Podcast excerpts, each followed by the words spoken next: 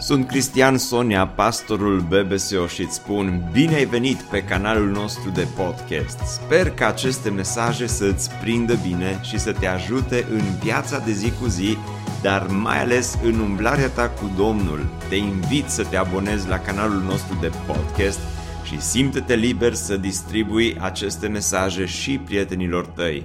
Îți doresc să ai parte de o audiție plăcută în continuare. Citim Cuvântul lui Dumnezeu în dimineața aceasta. Am două texte, unul din Matei 5, celălalt va fi din Luca 14. Matei 5, versetul 13. Voi sunteți sarea pământului, dar dacă sarea își pierde gustul, prin ce își va căpăta iarăși puterea de a săra? Atunci nu mai este bună la nimic decât să fie lepădată afară și călcat în picioare de oameni. Voi sunteți lumina lumii. O cetate așezată pe un munte nu poate să rămână ascunsă. Și oamenii n-a prin lumina ca să o pună sub obroc, ci o pun în sfeșnic și luminează tuturor celor din casă. Tot așa să lumineze și lumina voastră înaintea oamenilor, ca ei să vadă faptele voastre bune și să slăvească pe Tatăl vostru care este în ceruri. Luca 14, 34 Sarea este bună, dar dacă sarea își pierde gustul ei de sare, prin ce îi se va da înapoi gustul acesta? Atunci nu mai este bună nici pentru pământ, nici pentru gunoi, ci este aruncată afară. Cine are urechi de auzit, să audă. Doamne, ne-ai dat și urechi să auzim și ne-ai zestrat și cu o minte să înțelegem. Te rog în dimineața asta să ne dai și o inimă smerită, să privim cuvântul Tău, să ne ajuți ca și voința să suflece mânecile și să se pună pe treabă. Aș vrea să bine primim cuvântul Tău și te rog să ne ajuți să o facem cu inimi curate. Te rog, Doamne, să-mi dai și mie înțelepciunea și curăția necesară să pot să-L aduc curat înaintea oamenilor, de dragul Tău și spre slava Ta. Amin. Amin. Vă rog să luați locurile.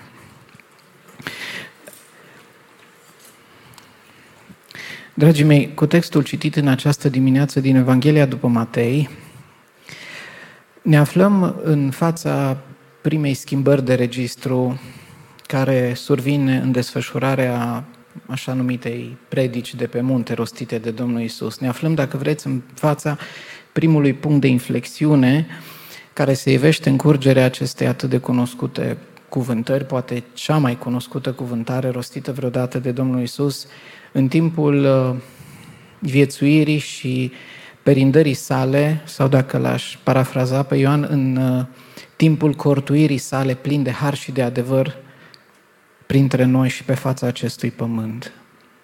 Textul citit în dimineața asta poate fi considerat ca reprezentând, dacă vreți, concluziile la fericiri. Fericiri care tocmai au fost rostite de Domnul Isus în debutul, în deschiderea predicii de pe munte.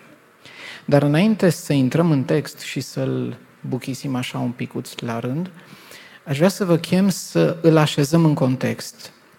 Nu de alta, dar să încercăm să nu se transforme într-un pretext prin care să ne justificăm propriile prejudecăți. Așa că o să vă chem preț de câteva minute să dăm așa un ocol sumar, să facem un survol al contextului acestui text și anume să survolăm predica de pe munte. N-am să intru în detalii, ci am să merg și am să spicuiesc câteva adevăruri pe care apoi vreau să le pun ca temelie a învățăturii din această dimineață. Dragii mei, dacă mă uit la predica de pe munte, și mă uit la felul în care Domnul Isus și-a structurat-o, parcă văd de la bun început cum Domnul Isus pune înaintea noastră un principiu. Și anume, acest principiu mi-aș permite să-l intitulez principiul de bolt în împărăția lui Dumnezeu. Și ar suna așa. După cum natura pomului determină natura rodului, ceea ce sunt determină ceea ce fac, cu alte cuvinte, caracterul determină conduita. Mă uit la structură înțeleg principiul din spatele ei și înțelegând principiul mi se confirmă structura. Și dacă tot vorbi de structură, dacă pot să spun, predica de pe munte curge într-o buclă, adică începe cu problema caracterului creștin continuă cu problema comportamentului creștin și se încheie cu o reîntoarcere la importanța caracterului creștin. Caracter, conduită, caracter. Acum, dacă stau să ascult pendelete și încurgerea ei predica de pe munte, o să văd că parcă Domnul Isus vine și pune și așează în fața ascultătorilor săi câteva adevăruri. Adevăruri care, pe cât de simple, pe atât de profunde, pe cât de pragmatice, pe atât de greu de trăit, pe cât îți de la îndemână, o să vedem că pe atât de greu de atins, pe cât îți de accesibile, parcă pe atât de greu de dobândit și pe cât sunt de ale oamenilor, pe atât sunt de ale împărăției lui Dumnezeu. Și din multele adevăruri că ei abundă predica de pe munte în adevărurile astea, am să mă opresc în dreptul a două dintre ele. Primul l-aș enunța așa. Coexistența și simultaneitatea aproapelui și departelui, posibilului și imposibilului, realizabilului și inaccesibilului, lumescului și supralumescului. Și o să ziceți, Paul, din perechile spuse, nu înțeleg de ce ai pus termeni care sunt contradictorii și se exclud reciproc decât să pui sau. Mai bine ai fi spus locului sau ai fi pus mai bine în locul lui și mai bine ai fi pus sau, da? Pentru că ori aproape, ori departe, ori posibil, ori imposibil, adică să zici și, dar nu, mi-am permis să spun și, și în cele ce urmează aș vrea să vă explic de ce cred că n-am greșit punând și între ele. Aș vrea să încerc să vă explic de ce această surprinzătoare coexistență și simultaneitate a celor ce îmi sunt posibile cu cele ce mi sunt imposibile, a celor ce sunt aproape cu cele ce sunt atât de departe și a celor ce sunt realizabile cu cele ce mi sunt de neatins. Și pentru asta o să vă solicit un exercițiu de imaginație. Hai să ne imaginăm în dialog între Domnul Isus și un om. Și în dialogul ăsta o să mă opresc în dreptul a cinci afirmații făcute de Domnul Isus în predica de pe munte. Domnul Isus îi spune acestui om, ai auzit că s-a zis în vechime să nu ucizi. Doamne, asta e aproape de mine, n-am dat în cap la nimeni vorba românului, e aproape de mine, e posibil, am realizat-o, o bifez. Zici? Zic. Dar eu zic, continuă Domnul Isus, oricine se mânie pe fratele său fără motiv, ori îi spune prostule sau nebunule, va fi judecat ca ucigaș. Oh. Apoi, dacă e așa, Doamne, nu știu dacă mai sunt aproape de ce ai spus Tu. A doua afirmație. Ați auzit că s-a zis în vechime să nu prea curvești. Doamne, dacă în prima chestie am mai dat cu oiștea în gard, aici cu a doua chestie n-am călcat în străchini. Zici? Parol. Dar eu îți spun, orice cine se uită la o femeie ca să o poftească, a și prea curvit cu ea în inima lui. Tu la ai. Și eu ziceam că s aproape de asta. Aș face un popas aici, dragii mei. Și m-aș opri în dreptul acestei afirmații a Domnului Isus și aș vrea să vă explic, să încerc să vă explic, nu promit că o să și reușesc. O să judecați dumneavoastră dacă am reușit sau nu. Aș vrea să explic următorul lucru. Această afirmație a Domnului Isus este una extrem de categorică în orice context și în orice timp istoric ar fi fost pusă ea. Însă e una extrem de radicală, mai ales în contextul în care a spus-o Domnul Isus. Și vreau să vă povestesc un pic despre aceasta. Vreme de secole, dragii mei, prorocii, ca să poată explica pe înțelesul oamenilor, poporului Israel, profunzimea, unicitatea și seriozitatea relației dintre ei ca popor și Dumnezeul lor, au făcut apel în mod recurent la o metaforă. Metafora dintre soț și soție relației dintre soț și soție. Astfel, în momente de profundă criză morală și spirituală, când Dumnezeu ridica pe scena istoriei proroci, aceștia veneau și, pe de o parte, pentru a putea da în vileag necredincioșia poporului, iar pe de altă parte, pentru a putea să-i facă conștienți cu privire la seriozitatea și gravitatea consecințelor acestei necredincioșii, ei au, au făcut apel la metafora soției adultere față de soțul ei. Și în scopul acesta vreau să dau citire unui text. Unui text pe care îl găsim în Ieremia. De fiecare dată când Dumnezeu vrea să vorbească despre adulterul spiritual în care ei se bălăceau, venea cu această metaforă în, pe buzele prorocilor. Și iată-l pe Ieremia ce zice în 3, capitolul 3, versetul 6. Domnul mi-a zis pe vremea împăratului Iosia, ai văzut ce a făcut necredincioasa Israel? S-a dus pe orice munte înalt și sub orice copac verde și a curvit acolo.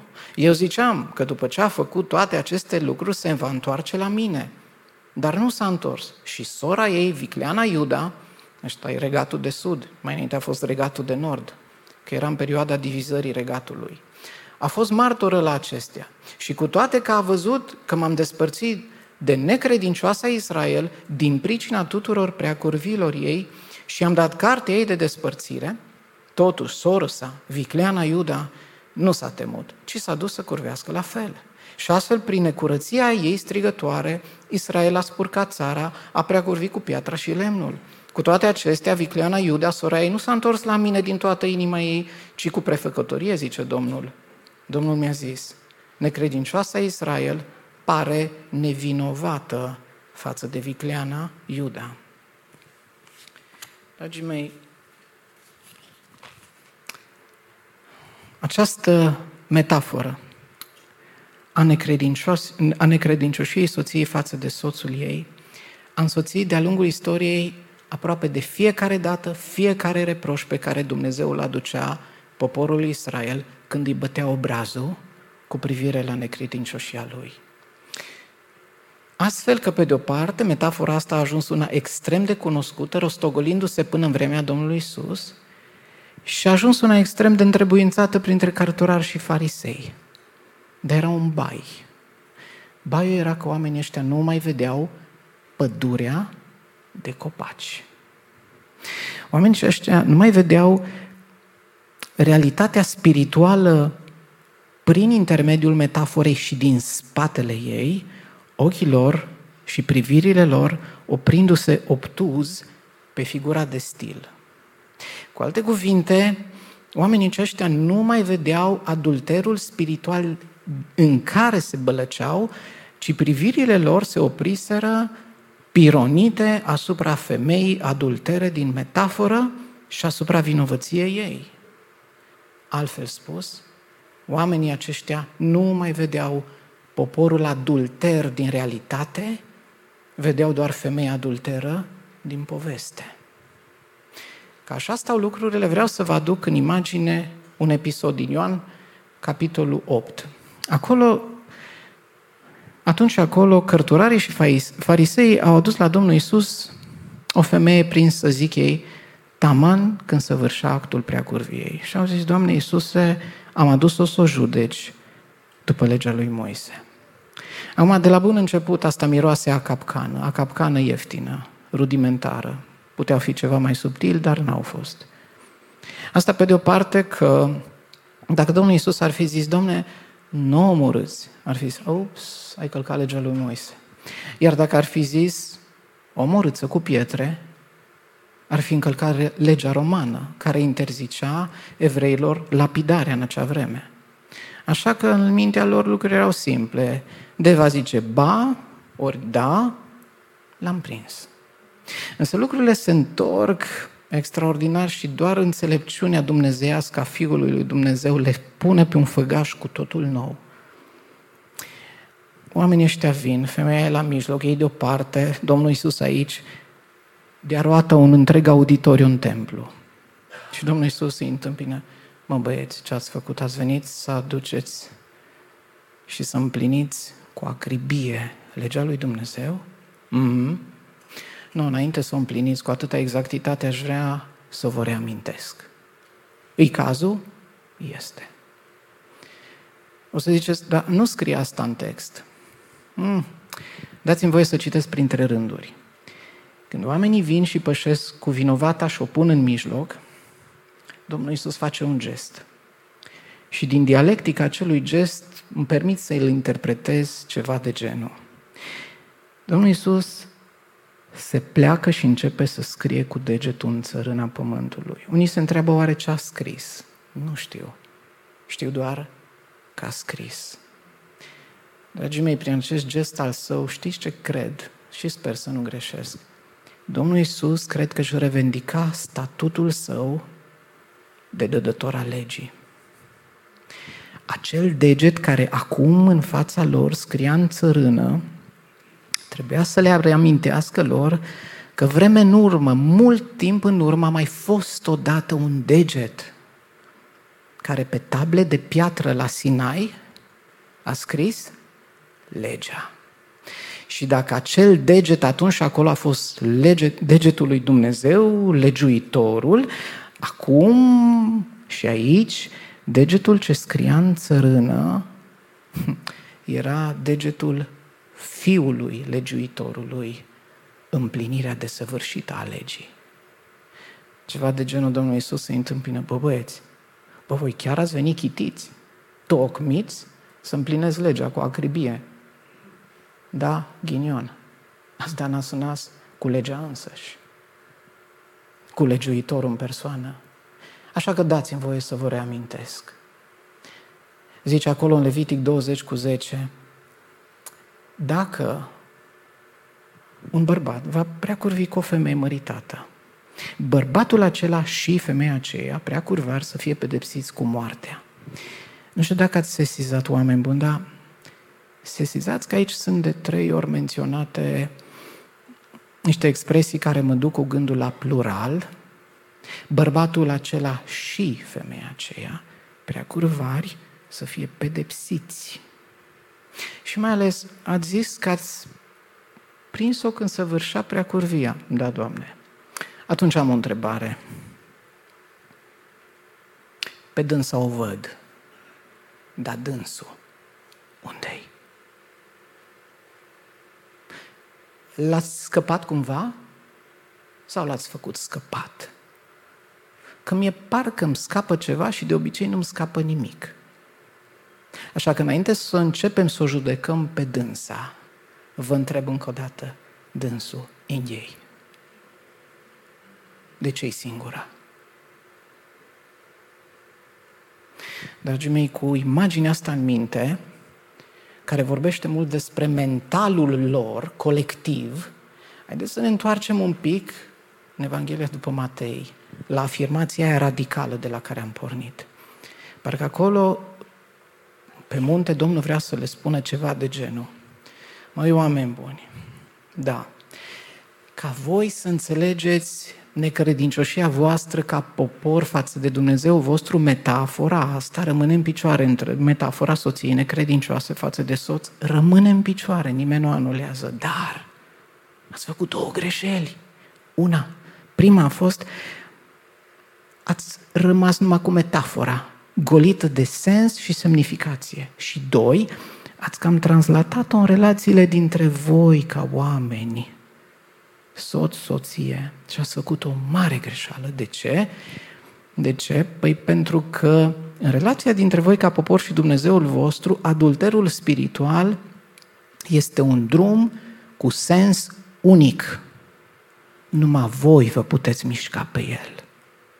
Pe când în relațiile dintre soț, soție, din familie, adulterul, dacă intervine ca nenorocire, poate fi un drum cu dublu sens și ea și el deopotrivă pot păcătui în sensul ăsta. Uh.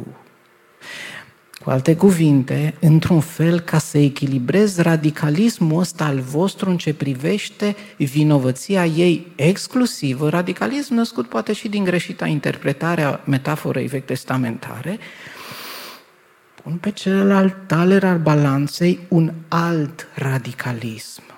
Dar ăsta va fi, sper eu, vindecător. preventiv și corectiv. Și anume vă spun vlăjganilor, holteilor, aveți grijă unde priviți și cum priviți. Vezi zice, da, și ele, dar mare grijă că și voi. Știți ce cred că s-a întâmplat acolo sus, pe munte? Ceea ce s-a întâmplat acolo, dragii mei, nu a fost doar o echilibrare a lucrurilor, ci o echitabilă responsabilizare a părților. Fie ele, fie voi puteți păcătui, nu doar ele. Ele în felul lor trebuie să vegheze, voi în felul vostru. Fiecare în felul lui să vegheze asupra sa.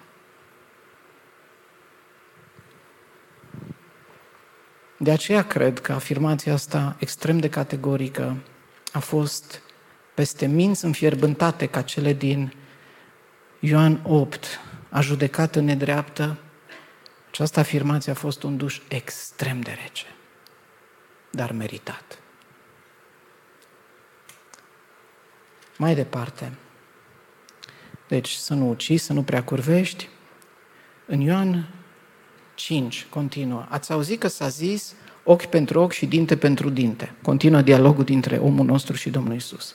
Și omul nostru zice, așa e, Doamne, foarte bine ai zis, da, mu, dacă n-a fi ochi ori dinte, batăr capra să-i moară. Adică știi așa un pic, dacă tot ai vorbit de echilibru, dacă eu am năcaz, să se echilibreze și prin defuncta lui capră. Zici? Mm, nu? Eu zic că nu e așa. Și Domnul Iisus îi zice, dar eu vă spun, să nu vă împotriveți celui ce vă face rău, ci oricui te lovește peste obrazul drept, întoarce-l și pe celălalt, tu l-ai. Ori și cui vrea să se judece cu tine și să-ți ia haine, lasă și cămașa, dacă te silește cineva să mergi cu el o milă deloc, mergi cu el două, celui ce-și cere, dă și nu întoarce spatele lui celui ce vrea să se împrumute de la tine. Și omul nostru zice, eu am crezut că eram aproape, dar să așa de departe și de asta. Și Domnul Iisus continuă cu a patra afirmație. Ați auzit că s-a zis să iubești pe aproapele tău și să urăști pe vrășmașul tău. Așa, Doamne, așa mă unge pe suflet, așa și trebuie, Doamne ajută. Dar eu îți spun, iubiți pe vrășmașii voștri, binecuvântați pe cei ce vă mă faceți bine celor ce vă urăsc și rugați-vă pentru cei ce vă asuprește și vă prigonesc. Mă, serios? Pe bune? Adică iar credeam că s aproape și iară la ani lumină. Și ultima afirmație. Am luat așa o mână de afirmații, am zis cinci, am băgat polonicul așa și am luat o mână de afirmații să iau. Uh, a cincea afirmație, îi spune Domnul Iisus omului, să nu strângi comori aici pe pământ, unde, unde le mănâncă molia și ruginea, strângeți-le acolo în cer, unde nu ți le sapă hoții și nici nu le fură ăștia. Că strângându-le acolo în cer, le pui într-un loc unde molia nu a ajuns, rugina nu s-a pomenit și hoți nu sunt. A, păi, Doamne, asta chiar am făcut-o. Na, asta e ca pe o mânușă, sincer, ce atâtea comori, nu, nu, nu primim, nu mă mulțam. Zici? Așa e, așa e, parol, parol. Mm-hmm. Deam o întrebare ajutătoare. Ascult. Unde e inima ta? Inima mea, Doamne, păi aici știam. Aici, aici, da? Nu anatomic vorbind, ci din punct de vedere al acelui scop ultim din viața ta, acel scop care pune în mișcare întreaga ta ființă, cu alei căutări și pasiuni, acel scop pentru care ești dispus să sacrifici enorm, dacă nu chiar totul, și scop care în ultimă instanță definește însăși viața ta. Zic, dar acea inimă unde-i? Bă, Doamne, dacă e așa întrebare grea, sincer, nu știu unde e inima asta. Hai să spun ceva. Vrei să știi unde e această inimă? Caută mai întâi să dai de comoara ta. Și vei vedea că draga de ea inima ta stă scai lipite de ea. Între comoară și inimă există un magnetism incontestabil, strident, evident, flagrant. Așa că ai grijă unde ți-e comoara, acolo să stea și inimioara ta. Și atunci, în final, omul nostru, după a cincea afirmație, departe, văzând cât de e, poate să-i, să zică Domnul Iisus, Doamne, mă tem că la rigoare, dacă așa stau lucrurile în ce mă privește, pe cât îi de aproape inima de comoară, pe atât, pe atât sunt eu de departe de porunca ta. Concluzionând cele cinci afirmații. Vorba nu doar rănește, poate și ucide. Privirea plină de pofte întinează. Răzbunarea înveninează. A iubi numai atunci când merită să iubesc, pune sub semnul întrebării condiția mea de fiu al Tatălui Ceresc. Și în ultimul rând asta cu comoara. Nu pieptul, ci comoara e cuibarul inimii. Și când stai în fața acestor afirmații atât de grele ale Domnului Isus, faci așa un pas în spate, dacă nu chiar mai mult, și zici, Doamne, se naște în mine întrebarea, cum pot să fac ca acest departe al cerințelor tale cu privire la viața mea să devină aproape în viața mea? Și dacă primul adevăr te lasă cu întrebarea asta dureroasă, nu știu dacă o simțiți ca și greutate, dacă nu o simțiți, m-am străduit cât mai bine să o pun și să o adresez, dar dacă prima întrebare naște în mine, primul adevăr naște în mine această, această întrebare, al doilea adevăr pe care vreau să spun acum, într-un fel, începe să creioneze răspunsul la ea. Dragii mei, dacă Domnul Isus a venit să așeze împărăția cerurilor, a venit să instaureze împărăția lui Dumnezeu, a venit să aducă ceea ce este dincolo de noi, între noi și mai ales în noi, a venit să facă imposibilul posibil. A venit să facă departele aproape. Întrebarea e de unde începe zidirea ei? Răspunsul e acesta. În universul material în care ne-a așezat, Dumnezeu parcă ne-a înconjurat cu un adevăr în care ne spune că viața pornește întotdeauna dinăuntru înspre afară și tot așa împărăția lui Dumnezeu se zidește daci încolo. Dinăuntru înspre afară și nu invers. De aceea, dacă vreau ca cel a departe al așteptărilor lui Dumnezeu cu privire la viața mea să devină aproape, trebuie să încep să curăț izvorul. Căci de calitatea apei din izvor va depinde calitatea apei din pârâu. Concluzie.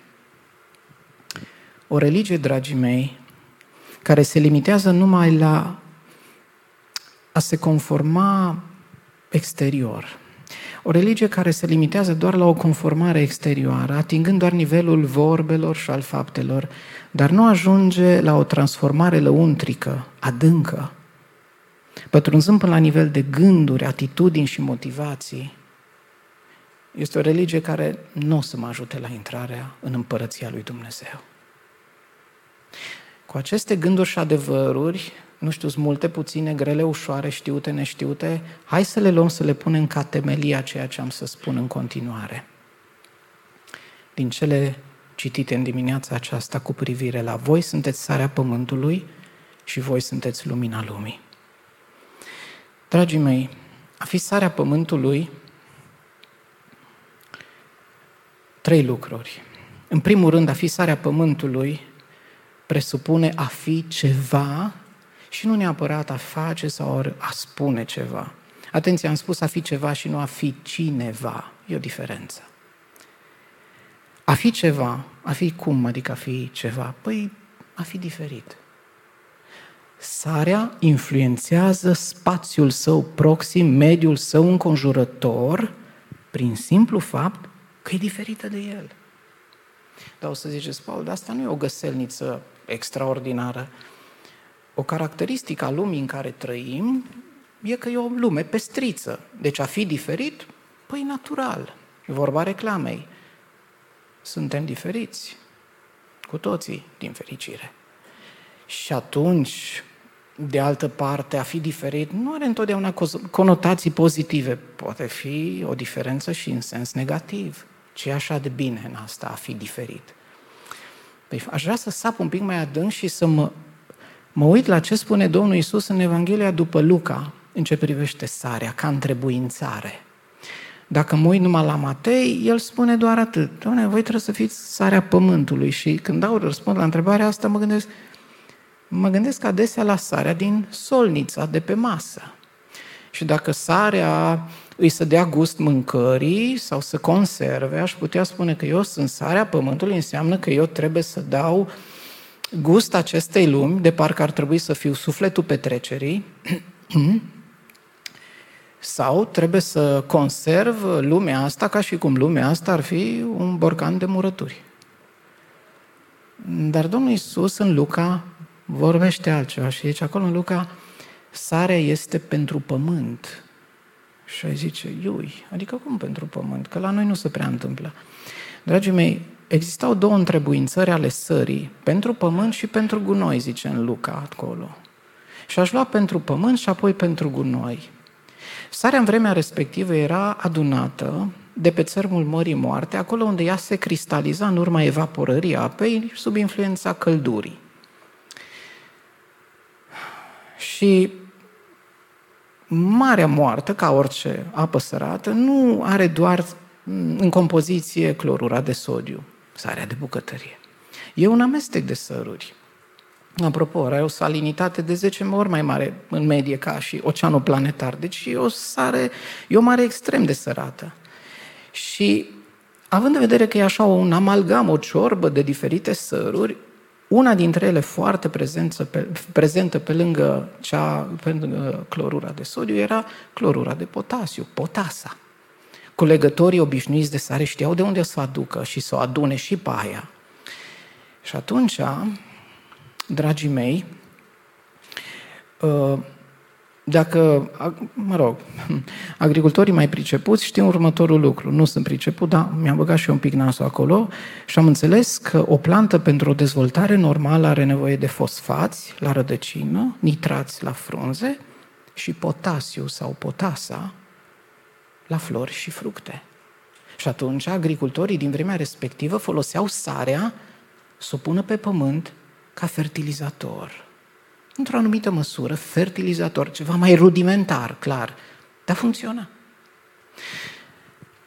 Pentru gunoi, deci asta a fost sarea pentru pământ. Domnul Iisus zice în Luca, pentru gunoi. Vă mărturisesc că uh, ceea ce o să-mi spun în continuare, probabil celor puțin așa mai pudici, o să vi se pare nepotrivit. Dar oricât am încercat să iau pe după vișini, tot cu explicațiile astea am rămas, așa că iată-le. Termenul gunoi aici nu se referă nici la gunoiul menajer și nici la ala din grajd. Se referă la gunoiul din Hazna. Da, din Hazna. În vremea respectivă, latrina din spatele grădinii avea în dotarea ei multifuncțională și o cutie. O cutie în care era sare, sare care se lua și se arunca peste gunoiul din latrină. Asta în ideea împiedicării răspândirii microbilor. Deci, cu alte cuvinte, sarea era folosită pentru gunoi ca un dezinfectant. Rudimentar, dar funcționa. Acum, dacă înmănunchești cele două întrebuințări ale sării, pentru pământ, pentru gunoi, înțeleg, poate ceva mai bine, la ce anume sunt chemat ca sarea pământului.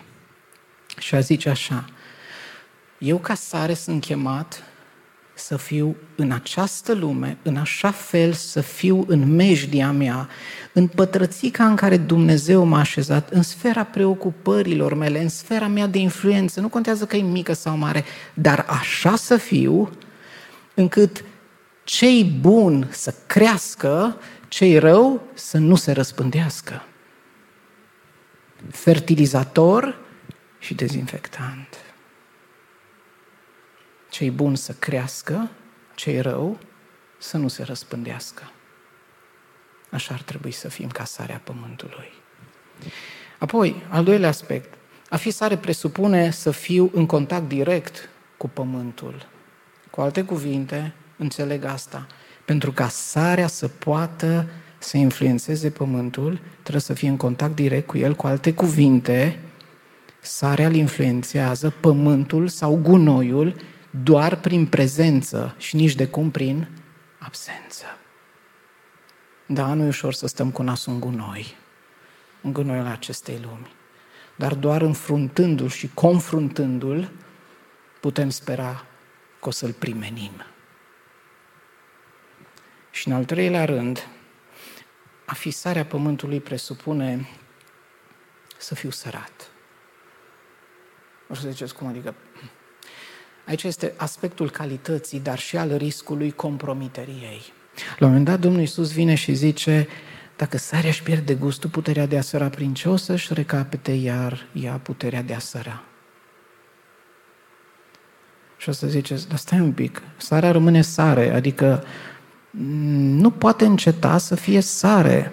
Și da, așa e, în afară de faptul că intră în vreo reacție chimică, ea, dragă, ea tot sare rămâne, că asta știa, să fie sare. Dar Domnul Iisus vine și ce se poate compromite gustul ei. Oare cum? Pentru asta m-aș întoarce tot în vremea respectivă. Dragii mei, cei care culegeau și audănau sarea de pe țărmul Mării Moarte și care ulterior, mă rog, o comercializau, așa din dorința aia mm, de a-și rotunji veniturile, de a-și le umfla un pic, atunci când uh, scobeau după sare, se putea ca mâna lor să intre ceva mai adânc și dinpreună cu sare să ia și niscaiva nisip. Apoi luau adunătura asta, o amestecau bine în așa fel încât nisipul impostor să-și piardă urma printre granulele de sare și o puneau pe tarabă la vânzare. Gospodarul, gospodina, cumpăra sarea respectivă și când ajungea acasă, bă, zicea nevasta, Costele n-are gust. Zicea Costel, nevastă, nu crește planta. Hm. Iar ai luat sare de aia cu nisip. Ah, am uitat. Asta sună familiar, nu? La român se mai boteza combustibilul. Ei, botezul ăsta al sării cu nisip era fatal sării. Că sarea asta era lepădată și aruncată și călcată de oameni în picioare pe drum. Ironie. Sarea cu nisip se compromitea și în cele din urmă în nisip ajungea. Știți ce înțeleg de aici? Ideea compromisului, acelui compromis pe care la început îl îmbrățișez așa șăgalnic, hai nene, stai lângă mine, după aia zic, bă, hai că mă obișnuiesc cu tine, ești călduț, las că e bine, Paul, știi ce faci? Taci că știu, știu, știu. Și compromisul ăsta îmbrățișat, practicat, acceptat, trăit, s-ar putea ca dintr-un incident de parcurs să se transforme în capăt de drum. Se zice că marea se zice că pe mare trebuie să fie o barcă de salvare. Baiului când marea inundă barca de salvare, tot așa și biserica trebuie să fie o barcă de salvare în lume. Să fim atenți ca lumescu să nu năpădească biserica. Să nu ne compromitem prin amestec cu lumescul. Există o corespondență în viața creștinului între poartă și cale. Poarta-i strâmtă, calea e îngustă. Poarta aia pe care intru în relație cu Dumnezeu e strâmtă, calea pe care umblu în relație cu Dumnezeu e îngustă. De ce e strâmtă poarta? Pentru că nu pot să trec nimic prin ea dacă n-am supus în prealabil domniei lui Hristos acel lucru. Și nu pot să duc nimic pe calea îngustă afară de crucea pe care mi-am asumat-o. Dovada acestui gest solitar și hotărât e tocmai dâra de, pe care o lasă în urma mea lemnul crucii. Dâră care vorbește despre faptul că da, mi-am luat crucea și o car până la capăt. Și pe calea îngustă nu încap decât eu și ea. Voi sunteți lumina lumii. Voi sunteți lumina lumii. Când vă vorbiți despre lumină, la ce vă gândiți? la evidență? Voi sunteți lumina lumii, aș permite să vorbesc aici, dragii mei, despre o echivalență. Lumina din metaforă în realitate trebuie să vorbească despre evidența unei revelații transformative care a avut loc în viața mea. Am avut parte de o revelație care m-a transformat, atunci asta e evidentă precum lumina. Și pot să spun, doar în măsura în care purtăm această evidență, îndrăznesc să spun, putem fi lumina lumii. Doi, lumina ca să-și facă efectul trebuie să fie în contact direct cu întunericul. Și în al treilea rând, tot despre lumină mai vreau să zic un lucru.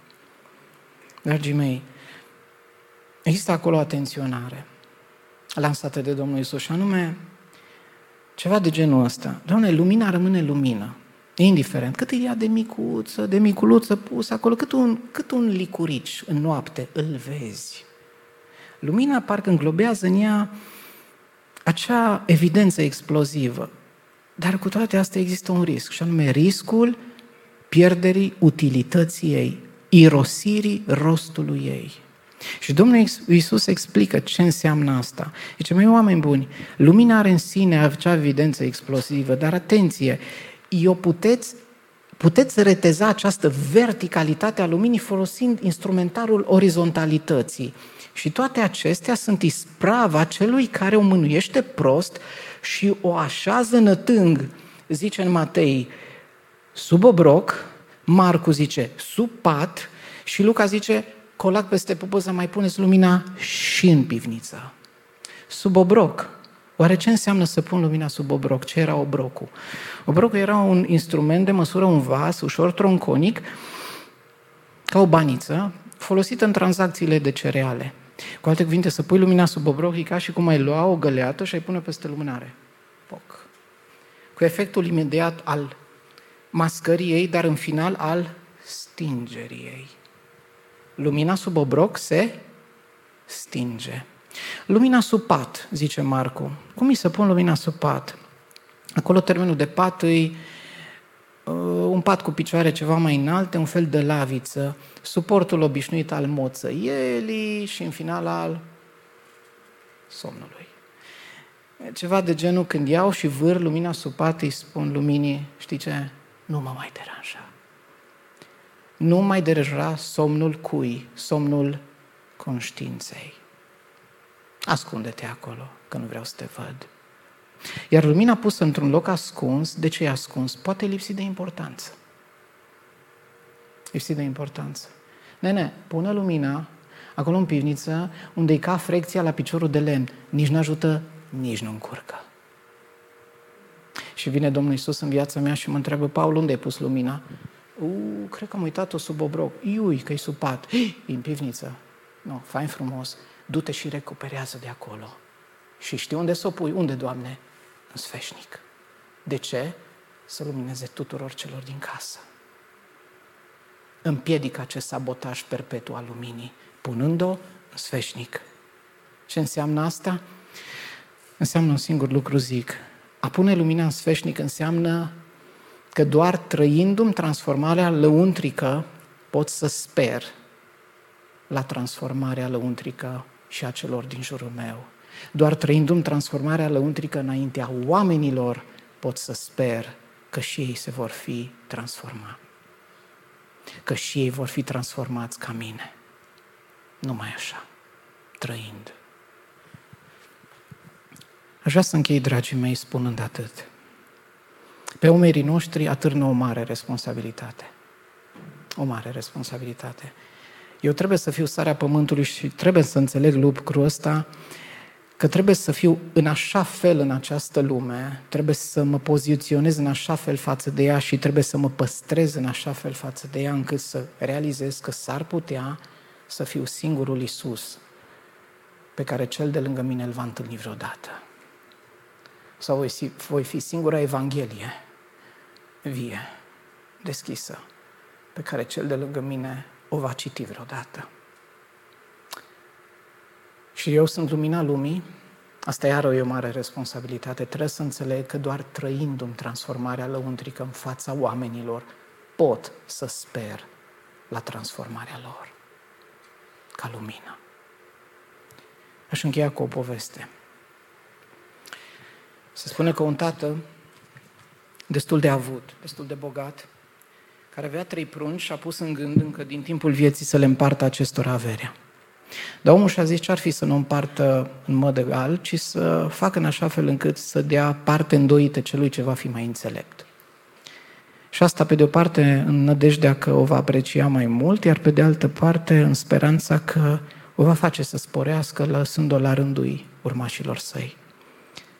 Și pentru asta i-a supus unei probe. I-a adus într-o încăpere goală și le-a zis pruncilor, dragi tati, găsiți ceva cu care să umpleți fiecare unghier al acestei încăperi goale.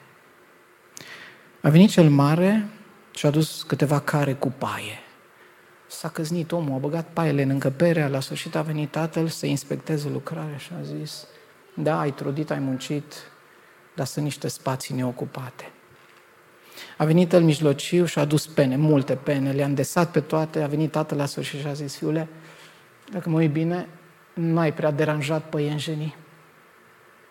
Ar mai fi fost niște pene de băgat. A venit mezinul și ăsta a lăsat să vină seara. Și când s-a înnegurat de-a binelea, a venit și a așezat în mijlocul încăperii o lumânare. Cred că e deprisos să vă spun care dintre cei trei prunci a primit parte îndoită din averea tatălui. Dragii mei, dacă ar fi să trag o singură concluzie a acestei dimineți și să o înmănunchez prin lentila acestei povești, a zice așa, dacă încăperea aia goală, peste care se lasă întunericul în poveste, este lumea goală în care trăim azi și peste care de asemenea se lasă întunericul, cred că în egală măsură noi nu suntem fiul unui tată care ne cere să umplem lumea asta cu paie sau cu pene, lucruri efemere. Dar se așteaptă de la noi să umplem cu lumină. Dumnezeu să ne ajute la aceasta. Amin. Ne bucurăm mult că ai ascultat acest podcast și dacă ți-a fost de folos, scrie-ne un scurt mesaj la adresa aminarondbbso.ro aminarondbbso.ro Ne-am bucurat mult să te putem cunoaște, să știm cine ești și de unde ești. Dacă dorești să afli mai multe informații despre BBSO, despre cine suntem, care este viziunea noastră, intră pe site-ul bbso.ro. Îți mulțumesc că ești alături de noi și că ne ajuți să ducem viziunea mai departe. Așteptăm să ne reauzim cu bine la următorul podcast.